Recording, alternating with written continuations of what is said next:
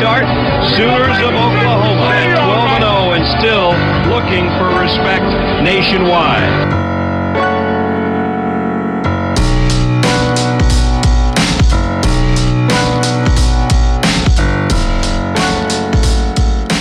What is going on, Sooner Nation? Thank you all for tuning into another episode of the Barry and Mack Show. As always, myself, Barry, personal trainer, sports performance coach out of Tulsa, Oklahoma. And alongside me, former Sooner wide receiver, 2000 national champ, Mr. Damian Mackey. How are we doing today, D Mac? Doing well, brother. I'm blessed. Good to see you. Uh, drafts going on right now. I'm trying to see how my 49ers do. We need we need to we need to solidify a few things. We uh, set a precedent with a kicker in the third round, but salute to some of the Sooners. Some of them Sooners got themselves paid. I'm proud of them boys. Uh, I'm good. I'm good, B. Three players so far. Anton Harrison goes pick number 27, only first rounder, but Bill Bedenbaugh able to get the uh, first round monkey off his back it's been a while, man, since he's had a guy go go that high. So good stuff for Bedenbaugh. Uh, Anton Harrison goes number 27. Marvin Mims, the next player off the board, goes late in the second round to the Denver Broncos. Going to be interesting seeing what he does up there with the the offense and the, how much, how many more years does Russell Wilson have on that deal? Ah, oh, man, he just signed. I mean, I mean, but listen, quarterbacks generally get three years. Yeah, so three. Okay. However many years it's structured, he's got three years of guarantees generally. So year one is in the books. He's got this season and probably can get cut next season because you can kind of wash out, you know, the dead cap money with uh, a signing bonus on a new quarterback. So this year is probably a make or break year for him. Hmm. interesting. And then Wanya Morris goes round three, 92nd overall to the Kansas City Chiefs. I've seen a lot of uh, uh, talk about that pick. A lot of people view it as a project pick. Um, maybe not fully NFL ready is Wanya. Well, what do you think about that pick, real quick? Yeah, you know, I was actually watching and listening to what they had to say, and flat out, he's got, you know, I didn't know he was the number like nine player in his recruiting class, not tackle player. He was a five star recruit. Uh, so you're talking about a guy with all the the, the measurables, right? It's totally just going to be the intangibles, and they kind of they kind of ate him up, right? I think I was watching the ESPN version, or I don't know which one I was watching, but the potential is there. We've seen the potential in games where he's just shown up and just basically, you know, lambasted his entire side of the O line. It'll just boil down to, you know, school no longer being a variable. Can he lock in as a pro? And do that day in, day out. And I think a third round pick is think about it. You're drafting a guy who has everything you need. It's just can you coach the talent out of him? I think it's a win win. He's probably a guy who left money on the table because he's probably a fringe first rounder if he just you know, is more consistent and disciplined and physical. Mm-hmm. But some NFL franchise is excited to get a 6'6, 325 pound dude with a ton of potential, long arms, quick feet, you know. So I wouldn't be surprised. And, and, by the way, I think he went to the Chiefs. Yep. So he yep. went to a situation where he's going to have a, a, winning environment. You know, obviously a Hall of Fame caliber quarterback and uh, a Sooner uh, at center. So he'll have somebody who can help him uh, and Creed, you know, level up and get better. So good fit for him. Kid got paid. Proud of him. The interlocked OU just shined the brand, the brand a little bit more. Yeah, and still a few players left on the board. By the time you all hear this, they will uh, probably be be gone. Um, maybe a few don't quite make it in today, but Brayden Willis still on the board. Eric Gray still on the board. Um, Jalen Redmond uh, still on the board as well, and Michael Turk. You know, he was a, a uh, very very good punter in college. Punters typically aren't that coveted in, in the draft and until the later rounds. Uh, but uh, of all those players, DMAC, I don't want don't want to ask you where they're going to go because by then it'll probably be dated content. But of those four, who do you think has the best opportunity to make and stick with a team? It's probably Willis, just because in the NFL, athletic tight end types have a lot of opportunities to excel on special teams right? You're looking at an EG, and if he's not, if if he can't win in the, you know, in the backfield, um, or be a return guy, which you generally don't see a ton of running backs as return guys in the league anymore. Mm-hmm. Generally, DBs and or receivers these days are really just specialists, right? A lot of teams have like a sixth receiver that they'll keep as the specialist. So you know, running backs are a dime a dozen. He's got the talent. Situation is going to matter. Turk is a guy. It doesn't matter if he's drafted. He's going to get into somebody's camp, and he's going to. I believe he'll probably win a job or kick well enough to somebody will pick him up. Um, week three of preseason before the season starts. And then you got um uh, Redmond, man, you know, he's a he's another Wanya, I'd say, right? He's got second, third round mm-hmm. talent, but the injuries, the mental side, the inconsistencies, uh, I don't, I don't, I don't, I don't doubt that he'll get drafted. I think he's a sixth rounder, fifth rounder, just in terms of what the NFL landscape looks like. Um, but man, I don't know his staying power. It's a different game up there, right? I was uh, I was uh, reading some Tommie Harris wrote yesterday. Tommie had some stuff posted about the draft and when he was drafted and congratulating the guys. And it's just like, yo, Tommie said when you sign up to play in the NFL, you're a professional. But he noticed that there aren't many professionals. What that means is a resolving a revolving door of guys who just want to get paid or be famous who come in for a couple years, make a couple bucks, and they're out of the league. So I think Brayden has an opportunity to be a guy who could be a. I mean, listen, Brayden could. I, you know, obviously this is a crazy um, comparison, but like Kelce was what a sixth, seventh rounder, right? Yeah. But he had some athleticism, he had solid hands, he was competitive, and he got in the right system with the right quarterback. Let's not fool ourselves. Kelce is not just a generational talent. He got into the perfect situation for a skill set. Brayden, Brayden absolutely could do that. Brayden could be on punt protection. Brayden could be on field goal protection.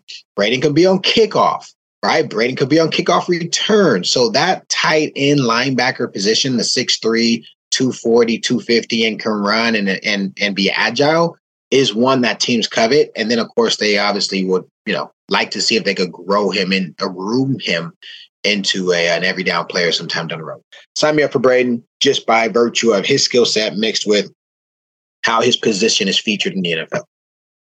Yeah, and, and just another thought, you know, and, and we'll uh, move on to some future Sooner talk. But at the end of the day, man, the, the teams that are winning playoff games and competing for national championships are the teams getting the guys taken very high off the board and and having a lot of guys go in the draft. So so it, the the coaching piece at each school is very very important, man. But if you want to compete at that high level, which is what OU is trying to do, you got to keep bringing in more PJs, more guys who are not fringe first round guys, but top 10 guys, right? You go back to 2009 or 10 when it was Bradford, McCoy, Williams, just kind of all right off the board. And what was that Sooner team? Gresham. They were historically great. And Gresham, they were a historically great team. You go back even to when when you played and just right after, right? Teams competing for national championships, having legit opportunities to play with the best teams in the country and beat those teams at times, right? And you guys beat Florida State. A lot of those players later on went down the road to get drafted, right? We've talked about how many players were all Americans on that team, uh, maybe yep. like the first or second episode. But talent, Jimmys and Joes, uh, as Barry Switzer would say, 100% matters. And uh, and speaking of Jimmys and Joes, OU adds a couple Jimmys and Joes in uh, Zion Kearney, wide receiver, and uh, Jaden Hardy uh, at safety. Zion Kearney, I talked a bit uh, a bit about him on 360.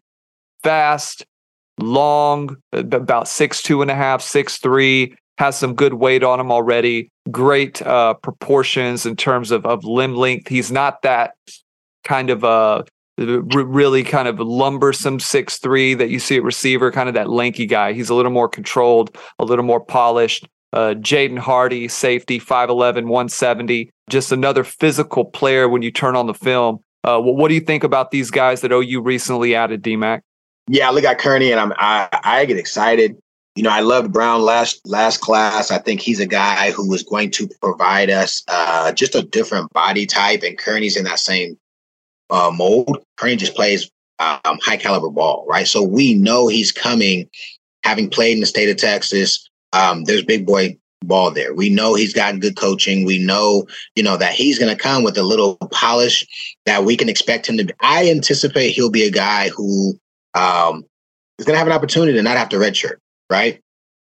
I look comparison wise, and I've heard people say the comparisons. My comparison is AJ Green to me, if you go back to college version of AJ Green and what he was able to do at Georgia and be a guy who could catch a hitch and take it to the house and be a guy who could beat you on a double move and be a guy who could out athlete the DB chasing him with head fakes and, and shoulder moves and wiggle, right? Like to be a big guy and possess wiggle and quickness in and out of your cuts, it's a very coveted, coveted, coveted, coveted skill set. And they frankly just don't make a lot of guys usually the bigger guys are more of like they run drag routes or they'll just run a fade route, right? They're not going to run a ton of double moves because they can't get out their hips quick enough.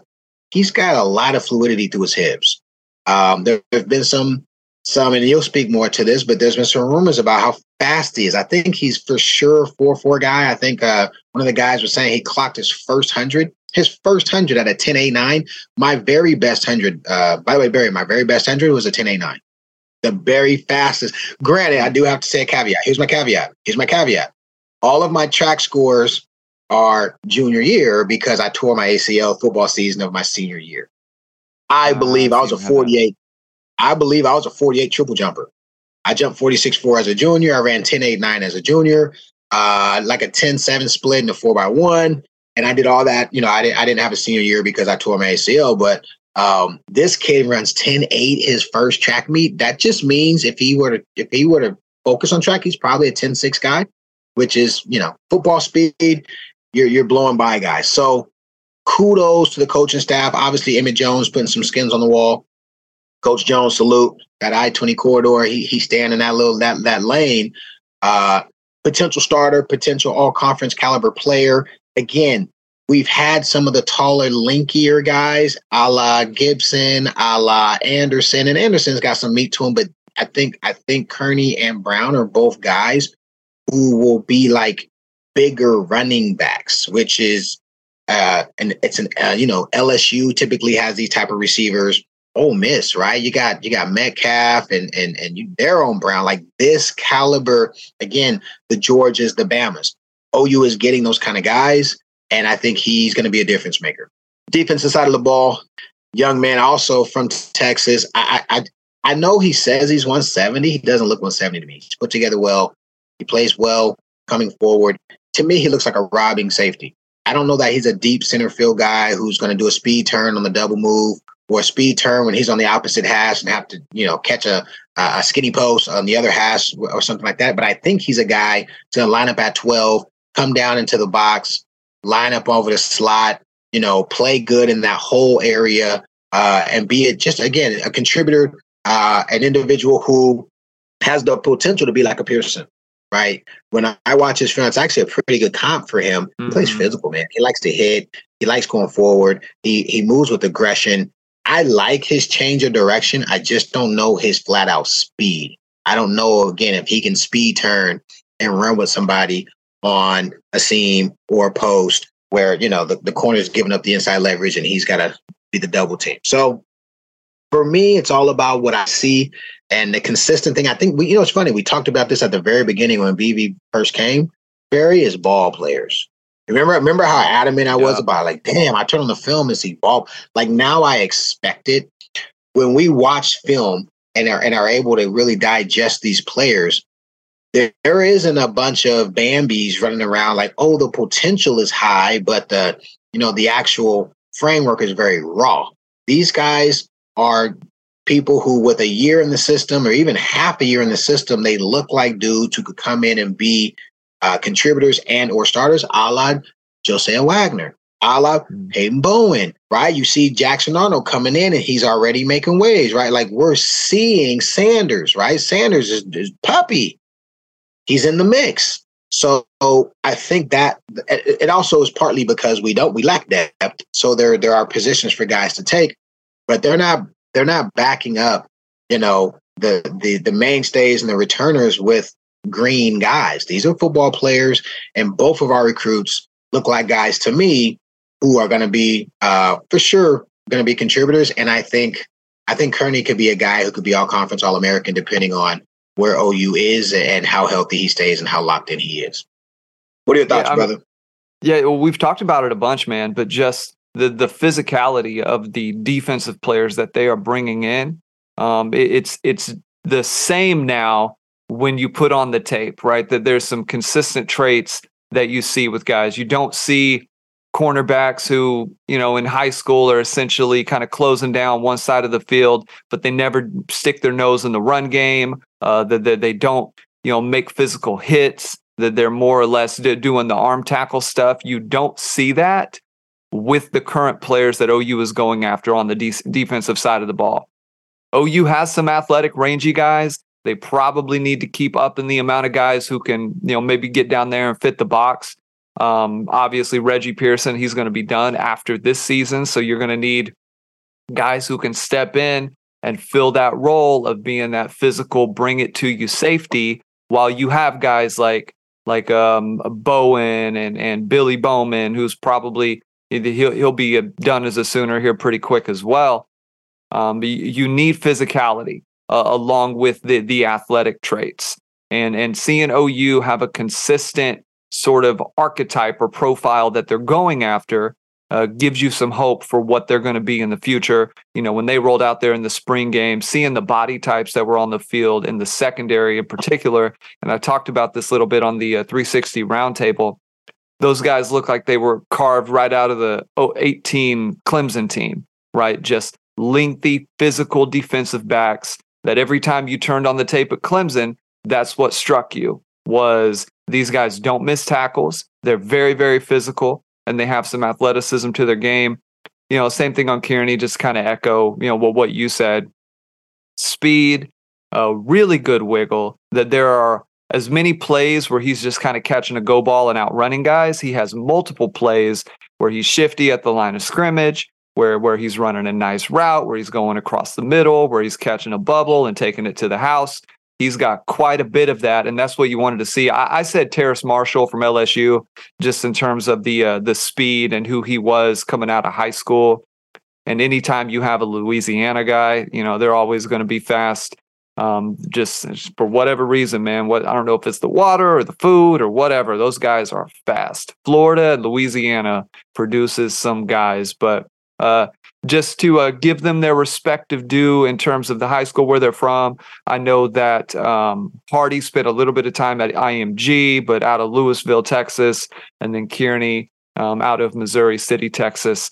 Uh, but moving on, DMAC, uh, OU, as they bring these guys in in this following recruiting class, they have a few guys departing, right? Uh, we just saw the news yesterday of Damon Harmon, uh, Jamarian Burt, also on the uh, list of guys who we assume will portal out. Now, just because they go into the portal, fans know this, or hopefully should by now, doesn't mean it is a 100% certainty that they leave. However, more often than not, once you put your name in the hat, typically those guys will depart. Um, maybe you don't have to go into specifics on each of the players. And I, I just want to get your thoughts on spring has concluded.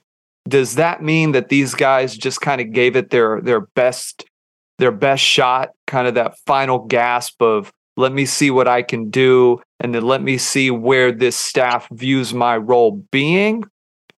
Is it that or is it you know maybe a layer of I just don't think I can make it here at Oklahoma um, maybe it's you know stuff that's happened where the staff sees me one way and I can't change their mind.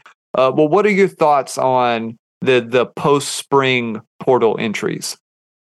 Yeah, you know it's interesting, right? Because the timing to me is intentional, and uh, for me, it's a business decision. Right at the end of the season, generally there's emotions involved. I didn't get enough playing time, or they whatever. Right, this, that, or the other. Guys who leave after spring generally it is a business decision, right? They they they could have been more team guys. They could have been more guys on the cusp of on the bubble type guys. But remember, I told you this. Uh, I think it was the last the last episode. Spring is also the time when the puppies get to show what they can do. Right. So when you're in season, I'm just telling you, the ones and the twos are on the field on offense, and the one and the twos in the field on defense, and then the puppies are a look team. So if I'm a one or a two receiver, I don't see the puppies because they're on the look team for the defense. So my look team puppies were Mark Clayton, hmm. Brandon Jones, Will Peoples, Antonio Antonio Perkins, right? Like those guys were over there, and of course Roy's my roommate, so Roy's like, "Bruh, Mark Clayton is cooking." I'm like, "Mark Clayton, dude who tore his pec lifting hundred pounds, like really, like back he cooking, right?" And Willie P, Willie P was a young X, Willie P over there getting it. So back to your question, if I'm a cusp two guy, and I'm like, okay, season's ending, Mims left, check right? Uh, you know, whatever, whatever senior receivers moved out, check. Like I'm gonna get a chance come spring. The the you know natural progression says I'm gonna move up. I'm gonna be the one B, right? I'm gonna be the guy who's at least splitting one one series every three, maybe one every every other series. You know, depending on where things shake out, and then boom, spring comes, right? And then all of a sudden, here you go, Freeman's killing. You know what I'm saying? You, you know, you you've got all these Gibson and Anderson are, are now in a, in a, in a you know, more prominent position, right? Some of the transfers or portalers from last year, right, are in a more prominent position. Coaches like, hey, you get into those lines, those stretch lines, and there's 13 receivers. Like, bruh, how are there 13 receivers? It's spring. It's because those puppies. So I always look at this, or I wouldn't say always. I have looked at this portal uh, time as a space where people are making business decisions. I don't portal now. I'll probably be in the same position next year, right? So you see a guy like Burt. Here's what that tells me: when Burt and Harmon jump in the portal, it's because we've got young guys making waves. Burt and Harmon don't jump in the portal if we're only, you know, uh, PB and and and Billy Bowman away from an injury, right? Harrington's kind of a cheetah. I'm sure he could, in a pickle, go back and help out at safety, but he's not practicing safety right now, so that probably wouldn't be the smartest thing. Uh, you know, Key Lawrence is back there, which I'm sure they feel good about him being quality depth, experience depth, you know, but like Burt and Harmon are guys who in the spring, they should be fighting for, you know, 1B caliber spots for them to both be portaling means there's depth and guys that are the coaches feel good, good about ahead of them. Remember, Coach Venable said it right at the end of the spring game. He said, I'm going to spend the next few days doing what? personal meetings with every player. Mm-hmm. So they're having those honest conversations right now. Now, it's interesting to me that Harmon portaled out because Harmon is a guy that they thought could provide some help at corner, but I do think that's a position group that is filling up quickly with talented guys. They love Gentry. Jasiah came and showed out. Woody's the old guy, right? Who who's killing it. They believe, regardless of how we feel, they believe Rowe is the prototypical guy. And if he gets healthy, He's a corner that can be a shutdown big guy, a la very similar to the kid at K State, who, if you remember, two years ago was kind of a, a Bambi. He was a deer in the headlights. Now I yeah. believe he got drafted in the second round. He got drafted, I believe, second round. I mean, he, he got drafted yesterday, or if not the first round. So there is depth there, and they're recruiting more quality corners now. So maybe Harmon's like, ah, do I stick around here and believe that I have a shot? Versus do I go to uh who knows right? Wherever he wherever he lands i'm sure he'll land on his feet because he's got some pretty quality film. He, he doesn't have, i mean you know he, he's got some game film. So somebody's gonna pick him up. Yeah yeah, yeah. he's got someone's gonna whether it's a he, he could end up at an arky or he could mm-hmm. end up at a stephen f. Austin right? From that's kind of like the, the the you know the hierarchy of places that he has an opportunity to go but i'm sure the kid wants to play so i i I don't hate the kids that leave during this season. I actually think it provides clarity to us, those that are paying attention attention to the program. Uh, but there are going to be some, you know, just weird situations too. A kid got into a fight with a coach or something. You know, the the outlier situation will be um, an outlier situation. Yeah, and and those are often the ones where you know we look up one day and we're like, is he transferring? What's the deal with that? That that's not the the play on the field or the lack thereof. And then, of course, the other two that I didn't mention uh, that were a little bit earlier. Uh, Corey Roberson, we we know has transferred out, and then uh, or put his name in the portal, and then Jaden Davis is the other one. So what that means essentially is that that there there's some talent back there, and guys are just getting overtaken, man. Um, Can I say something about Jaden real quick? Go, go ahead. Go ahead. He wasn't good enough to be a starter at OU. By the way, he probably will never hear this. Maybe his uncle, cousin, brother, friend, who knows? The truth is the truth. Like he wasn't good enough to be a starter at OU, and and and and I believe he knew that. And I, am sure people are saying he was at Miami and they're courting him. He he went to a big time high school program, so I think it's smart to recruit him. I think he went to uh, Santa Aquinas. He's a Santa Aquinas kid, I believe. So that's smart for them. He's a Florida kid as well, right? So going back home, hopefully that helps him. But he can't. He's going to have a tough time uh, growing three inches, his arms getting three inches longer, and running two tenths faster in the forty. Those are his biggest issues. The, the program, the program did not push him out. He was a he was in the ones group, meaning a guy who's going to get some you know some some snaps.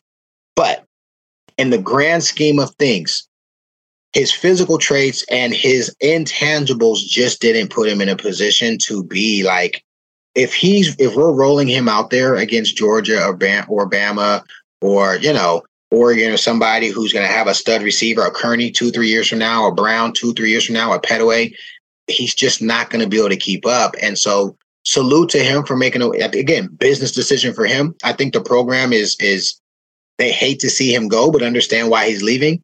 But it's exactly what you said too. We got other guys. Gentry can run. Jasiah can run. Right? Colby is a guy who has versatility and is physical. So yeah, you know, guys like that. Um, I think that's when the portal works for everybody. Because I also think he lands on his feet. But we got to make sure as Sooner fans, we don't uh, pacify and or water down what what this means. OU is a very special place, and you got to earn that spot. And you might be the best today, but they're going to go. They recruited Mark Clayton because I, I I wasn't a superstar. I'll never like be like I was. No, no, I was a team guy. I was tough. I was smart as hell. If you throw the ball, I'm gonna catch it. I caught 50 balls and five touchdowns in two seasons. I was healthy two seasons, so I wasn't a slappy, right? But we had to go get better at the position, and I respect that. I believe if I don't get hurt, I'm competing because I ain't no punk. But like, I think people like their favorites or a team, you know, mm. David Ugwoegbu is another guy. Like, he's not a starter at OU. Like, I don't not like the guy. But He's just yeah. not a so that's an SMU guy, man. That's a Tulsa guy. At, at backer, he's a Tulsa backer, which is why we beat them by 50 every time we play them. Like, I think we can't have it both ways. Are we a blue bud or are we a philanthropy? Which one is it? You know what I'm saying? Because if we're a blue blood, we gotta be, we gotta keep it a buck about who's what. And Jaden Davis at 5'10, 183 pounds with 27, 28, 29 inch arms, right? Who benches 225 eight times and runs a 461. We're not winning a natty with him, right? We saw what happened to Barnes when we played um, Alabama right? We saw what happened with 25 when we played LSU. What did they do? They they literally isolated him and scored like four touchdowns. But the guy he was guarding. So we got to get past that. It's not personal. It's a billion dollar game we're playing. But I wanted to speak to Jaden since you brought him up because I think he's a good guy. I liked him. First couple seasons, he had some picks as a young pup. He was a guy who came in and showed a little fervor, which is which is solid, but like it's over and up up and and, and we got to continue to strive to bring in more gentries right uh who's six foot 10 5 10 6 guys versus you know the guys that that people were so adamant about like why you want to fight me over i don't i don't hate david Ugwoegbu. I just think mm-hmm. he's not good enough to start a middle linebacker for OU. And and and I tell you what, it looks to me like Coach Venables agreed at the end of the season. So Man, so there's I'm, that. I am so glad you brought this up because I, I, caught heat a while back. I don't even remember what player it was, but OU Twitter got really, really upset because I essentially called a guy out on on his his speed, on what his uh his 40 was, and I was like, I, I don't, I just I, I questioned it just a little bit. And what you touch on is like playing high level D1 football is not a right it is not something that because you're ranked here or because guys see you like this or because you step foot on the program and they did offer you a scholarship. It is a privilege and an opportunity. And and maybe if people aren't subjected to real conversations like this because you know in, in what I do there are times where I have to have a real conversation with someone where it is you may think you're a D1 softball player all the way up to your junior season because nobody's told you, hey, there's probably not an opportunity for you there, but you can get your school still paid for. You're probably going to be D2, D3. And that is a real conversation that you sometimes have to have with kids, or maybe go JUCO, or maybe it, not everyone is cut out to play at that level. It's like so, so you can't play football with the one of the top programs in the country. Like no, but you can play at all of these other places, still make your life a success, still be a good player, still have your family come see you play, you know, still represent your team really well. And, and Sooner Nation is still going to you know, treat you with, with respect and they're still going to be awesome to you because you played for Oklahoma. And but this idea that you know you can't be critical of that or that that's an issue, you know, it, it just seems silly to me because the Oklahoma should be the top athletes in high school football going and then it is of those athletes that the the cream of the crop there are, are who plays on Saturday. And this idea that you've got to you know be nice about things or, or th- there's a difference between being respectful and then and just being a, a jackwad right just just being mean and just because you you know might question something or be critical does not mean that it is coming from a place of hatred or malice it's just being honest man you know and if you aren't subject to that it's it's kind of a different world because I don't view it that way. I just view it as it's black or white. You can either do it or you can't. And if you can't do it, then you can't do it. Move on and find your lane because there is 100% a lane for you. There's something special about everybody. You just got to figure out what it is and where you fit. And it, Oklahoma just might not be your fit. Um, but but speaking of fit, I, I think we might be able to expect a few more portals before the year is done. Maybe it isn't because of the summer that's about to uh, be cast upon the the the Sooners, right? Uh, but we'll touch on it a little bit, man, before we uh, get out of here today. But finishing with winter, right? That they laid the the groundwork for what to expect, especially the young guys. Got into spring, things probably tapered off towards the spring game, um, and then now a little bit of recovery mode before the guys get back to campus um, this summer and hit the ground running. Uh, just you speaking to the players who have not been through it yet. And yes a lot has changed since you played but but as much as things change they also stay the same. And the the guy running it still the same guy running it. What can some of these young sooners who haven't been through it expect this summer dmac? You want the good the bad or the ugly? Which one you want first? uh let's do the good first. The good 1st let's is do the good body. first.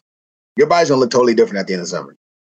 Every year, my body looked different at the end of summer, which was cool. Eight pack is gonna be banging. The little side things, which I, I oh, wish yeah? I, I, only dream of having these days. Those is gonna be popping. All of this is gonna be popping. You're gonna be popping. You're gonna be popping. So the good part is like you're like summer is designed literally to maximize your body to play football. Like like fall, excuse me, like like like winter, you might need to be putting on weight. So you're doing something a little different. Winter, you might need to be cutting weight, right? So like you're you're doing things to to ch- change your body dramatically. You know, they probably don't do it anymore, but you're you're wearing a trash bag or you're on the the the uh the stairmaster three days a week, right? Like there's there's all these kind of you know kind of getting your body prepared, right? And in spring, they're not even tripping. They, they don't even care. You lift like it's off season during spring because spring is designed to just put you through the the ringer, right? There's no game to play. So it's not like you got 60 minutes to potentially get hurt. Summer, summer is all about refining and pushing limits. Like every week in summer, your time changes every week. Now, the part of the good, and I guess it's kind of as bad too, but like at the first two weeks of summer feel real easy. The lifting is going to kill you. The lifting is going to kill you. You're sore as hell oh my god, we used I used to be so sore I couldn't move. Like we would be like like all of us, even our second summer, Barry, our second summer, like yo, we know what's coming. We're like this, right? But by week three, week four, lifting becomes like lifting is kind of like eating your spinach and your Popeye. Like you mm. feel it, like yo. Last week I had two twenty five for you know four reps. This week I got two thirty for five reps. You know what I'm saying? And you like, I'm hitting it. Like, yo, it's more weight, more reps. What's going on? Right. Like, so you you're starting to be like, okay, in the weight room, you're like, bad, let's get it. But on that track, on that sled, on them ramps, uh, uh in the on in the stadium, man, it's death every day. Ooh. It's death every day. Very it's every every Okay, so here were the. Let me just tell you the four staples. And and by the way, I asked. We had like seven staples. They still use four. So our staples that we had was number one, the duck pond. There was a there was a gradual hill. It was it was it was that hill is infamous. The great Josh Heupel, God rest his soul, died on that hill. The great Rocky Calmus, God rest his soul, died on that hill. The great Torrance Marshall, God rest his soul, died on that hill. The great Quentin Griffin, God rest his soul, died on that hill. The great Mark Clayton, I could go down the list. That hill, that hill by itself is hard. Schmitty would bring us out there Friday morning sometimes during the summer and say, Hey, we're just going to get a morning run and then you guys are good for the weekend and kill you. But the hill with sleds, I'm just telling you, it was undefeated. It was undefeated. It was undefeated. So Hill was Hill was legendary. Duck Pond, okay. Ramps legendary the old uh, what is that? The west side of the stadium. I don't even know if the ramps look the same because I never sit on that side. But those ramps from bottom to top, uh, the the track guys worst booty lock I ever got. Worse than running a quarter. Worse than running three hundreds. The worst booty lock I've ever got in my in my life. And people are like, "What the hell is that?" You're using so much glutes to go up those mm-hmm. inclines. You get to the top and you're you can't move. Like your your your ass is like totally clenched and you're like ah, like it's like a cramp. Barry, you know what I'm talking about. Yep. Ramps. Six trippers. If if if the hill, if the duck pond was was a demon, six trippers were the devil. It's the worst workout in OU. By the way, I the only person, the only person I've ever seen make every single six tripper time in my entire career at, at OU was a track guy named Moses Washington, and he was a national competitor at the 800. We had a guy on our team named Mike Jackson who was a quarter miler. You would think a quarter miler, like quarter miler. Yeah. No, no, no, no. Mike Jackson got his ass whooped the first time he did it. The only guy I've ever seen him, uh, Andre Woolfolk got like, Dre was like, Mack, I don't know. And I'm like, yo, if Dre can't do it, I don't like this is like it, those six trippers. By the way, they still do them but it's it's different now. Schmitty's Schmitty's way nicer. He doesn't do it how he does. It. So you got you got the hill, you got ramps, you got trippers, you got the track. Track workouts were always cool with us. You got COD bags, just just a, a circuit, a circuit which were you know we would kill those. The linemen hated that stuff, of course. Um, and then the other two was the sand pit. Um, I'll never forget. B one time we we're in the sand pit and it literally just like a flash flood with lightning. Schmidt was like, Schmidt was like, we're staying. Scott McDonald had to be like, uh, Scott Anderson, excuse me. Scott Anderson was like, uh, Schmidt, like, we, we got to get the guys out of here. Schmidt was like, you could see it in his face how pissed off he was because he oh, wanted no. us to stay on that damn, to stay in that damn pit. But he was like, dude, it's raining and lightning. I'm not staying out here. I'm not going to have the guys stay out here. We were like, hell yeah, Jeez. hell yeah. We had to come back though we had to come back and start from start over. So I think Schmidt kind of took it out on us because we were like more than halfway done. We had to literally start over from the beginning, which was kind of messed up. And then last but not least, bungees. Is bungee still a thing, Barry? Because they don't do bungees anymore. Are bungees still a thing? Just kind of like yeah. the overspeed, right? You know. Yeah. You, you was so. Yeah, so but, you'll do. Um, I mean, you, they still do overspeed, but you'll do sleds for a lot longer you'll do strength work for a lot longer then might, you might do overspeed work for like your final two weeks or something like that like if you were going to program it out. But it's not necessarily something that you do like like every day. Like i use it for um or the the concept for like vertical jump improvement decrease ground contact time. So yeah it's still a thing but i would say they're probably leaning heavier on like sleds and, and strength work um and, and stuff like that. But yeah yeah yeah you're you're still you're still definitely using uh using bungees. So they don't as much. That we did it at least once or twice a week especially towards the end towards the end it was twice a week. First half it was like once a week. Um and then i guess you would say stadiums. Stadiums are easy a little, little bit of booty log but stadiums are man we, we, we, stadiums we dominated. The track we dominated the track times were just hard. If you were slow then you were in trouble because those track times were designed to get you to run fast. but gassers were easy. We we learned how to master gassers. The six trippers really got us. The six tripper guys is a hundred yards, hand to the line, six times a minute and fifty seconds. So you got a minute and 50 seconds to run 100 yards. It, it, if you don't sprint the first three, you won't make it because by the time you get to the fourth or fifth one, the act of changing directions, touching the ground, sinking your hips, standing back up, and then like exploding out and not wasting three steps to pick up speed is all the difference in the world. First one's generally easy. By the time you're to three, you literally like it literally tell you your body is like you can't do it. You're thinking about the fourth one while you're running the third one, and you're like mentally quitting. It, it was it was the most mental workout we ever did, even over and beyond the sleds, because the sleds was just hard as hell. It was just hard from the whistle to getting to the top, and and you know that whole thing is an incline, you know, pulling 80 pounds, 100 pound, however, whatever, whatever weightlifting group you're in. If you got stronger and faster, it got easier. The six trippers never really got easier. They were just like, yo, can you mentally take your mind to another place and run these four, six trippers in a minute 45 or a minute and 50 seconds? That's what those guys have in, in store for themselves, Barry. And I'm just telling you, by the way, there's no pretty girls on campus. There's very few pretty girls on campus. See, see, see, winter school because it's you know you know what I'm saying? You're waking up nice and warm. You know, you know, it's cold outside, but it's nice and warm in your bed. If you know what I'm talking about, you got some company. You know, somebody after you get done, you might decide to skip class for the day and, and just rest at the crib. Summer is summer is you lift in the morning, you run afterwards, and then you got like indies. And it's it's it's uh it's not mandatory, but it's mandatory. So you go go go go go to summer and lift and then run and then don't do indies. I'm just telling you, you're gonna depth chart gonna show up the next week and you're gonna be third or 4th mm-hmm. And then you're gonna be like, ah, it's not mandatory. What happened? But it's it's it's kind of mandatory. So fun times, 11 weeks. So eight weeks of program, three weeks of prep. Um, generally they start the second week, third week of May. So they've got two weeks off right now where they're chilling, relaxing. Don't get out of shape because Schmidt will try to kill you. Uh, that's the wishes, man. We had nightmares. Barry. To this day, some of the guys, it's been 25 years for me, 23 years, whatever, how many years, I don't know. Guys still have nightmares. Or like to this to today. Jeez, man. Two questions. Well, one's a comment. I'm impressed that you knew uh, what overspeed was. Whatever. I'm impressed, man. That's good.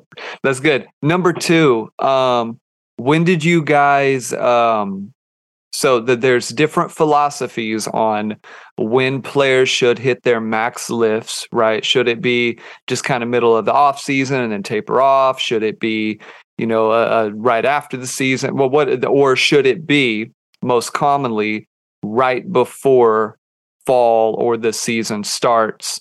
When did you guys hit your max lifts? You talk about like reps summer you know, Some, uh, no like, um you you can go reps and weight um yeah. i'd be curious to know both of them yeah so again summer is 11 weeks um three weeks of prep stretching getting the ligaments and stuff ready you know hydration all that, and, and really like getting clear on what your body needs to do first four weeks first four weeks was ramp up first two weeks were always easy We'd be like damn this is easy and then boom, week three it hits you in the ass. Uh, week four, five, and six were all about we we would generally stay uh. Probably the least amount of reps would be like six. We'd probably do like you know 15, 12, 10, 7, 6, 6, 5, something like that would mm-hmm. be like, you know, if we're doing squat day, you know, we might do squats, eight reps, eight sets, a set of 12, a set of 10, a set of eight, three sets of seven, a set of six, and a set of five by week seven and eight, it was generally the week before. We okay. would generally lift our heaviest week seven because week eight we were prepping for um, uh, maxes. So gotcha. we had to do a bench max, we had to do a squat max, we had to do a clean max, we had to do a snatch max, uh, and deadlift right? So like all the explosive Olympic lifts plus a bench plus a plus a, um, a um, squat. I like that. Interesting. Yeah, I'm I'm sure they still do it almost exactly like that. I'm I'm sure it's pretty close. Um, I was very, pretty very sexy at the good. Olympic. Yes, I was sexy. I, I was. I was. I'm all in on the snatches. I mean, on the uh, that's called a snatch, right from the ground. Yep, from that ground, snatch? ground to it together. overhead. Boom. Yep, Snatch yeah, grip. Yeah, yeah. yep. Yeah, I've, I've seen too. Just going back watching old school Schmitty videos, like he did, he incorporated a lot of bodybuilding, which is uh, something that not necessarily a ton of coaches do now. Like everybody tries to be functional with it instead of like classic body. I'm talking like Arnold Schwarzenegger, like lots of reps. That stuff works.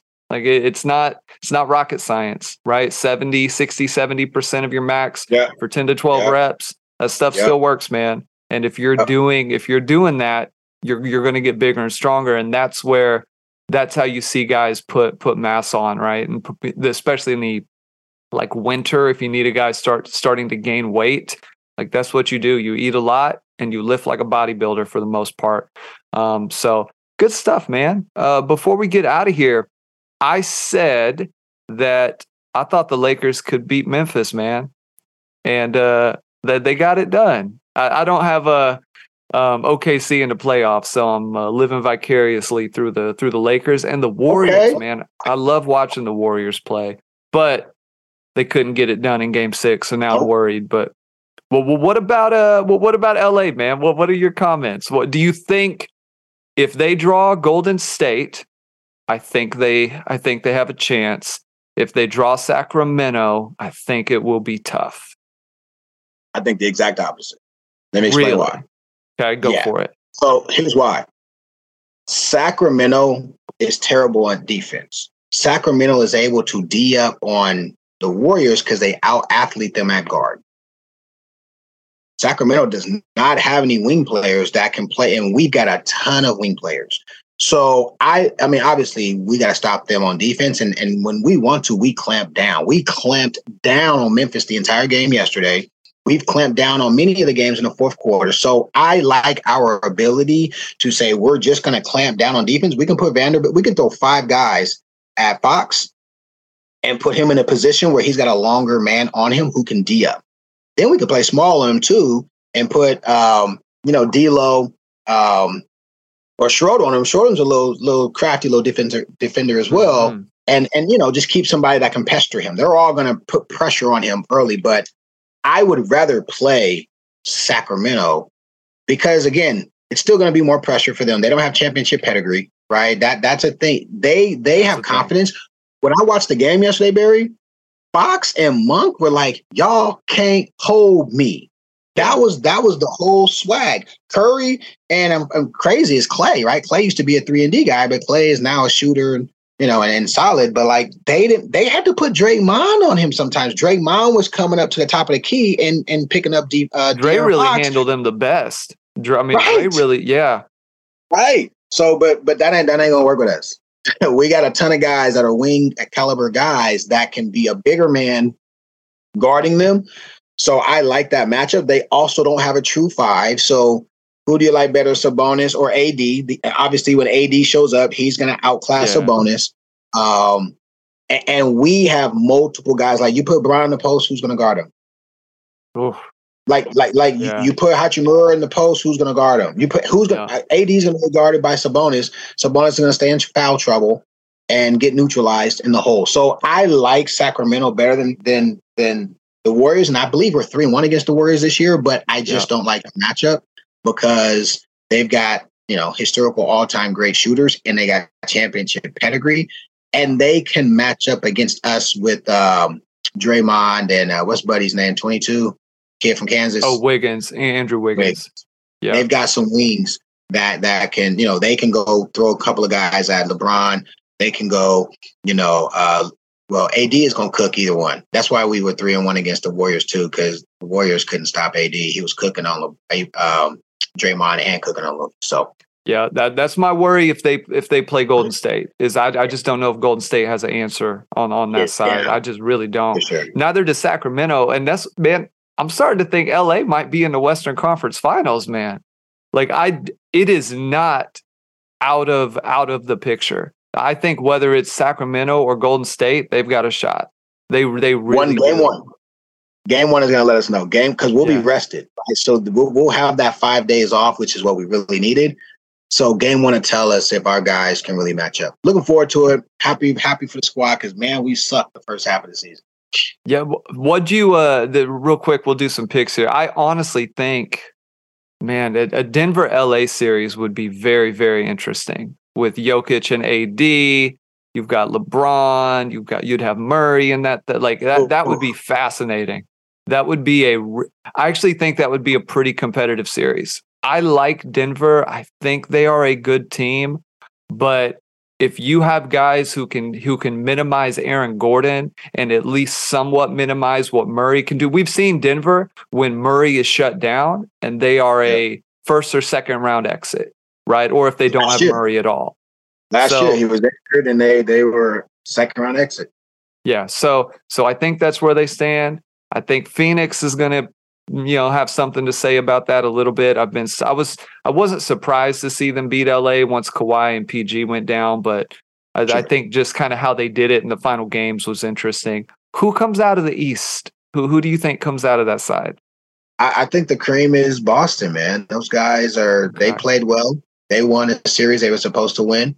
Um, 76ers, and Embiid is hurt, or you know he he's got he's got some injuries that they're working on, and of course Julius. How about the Knicks though? I didn't think the Knicks were going to blitz Cleveland. I was like, yo, but two good series, man. Philly and Philly and um, wait, wait, is it Philly and Boston? It's Philly and yeah, Boston. Philly and oh, Boston, and then the Heat and the Knicks. That's that. So that that's the junior Pee Wee game right there. The yeah, yeah. Neither of those teams are beating Philly or Boston. Salute to uh, my boy Jimmy Buckets, who I still can't believe you called him Gordon, but I, am gonna let whatever.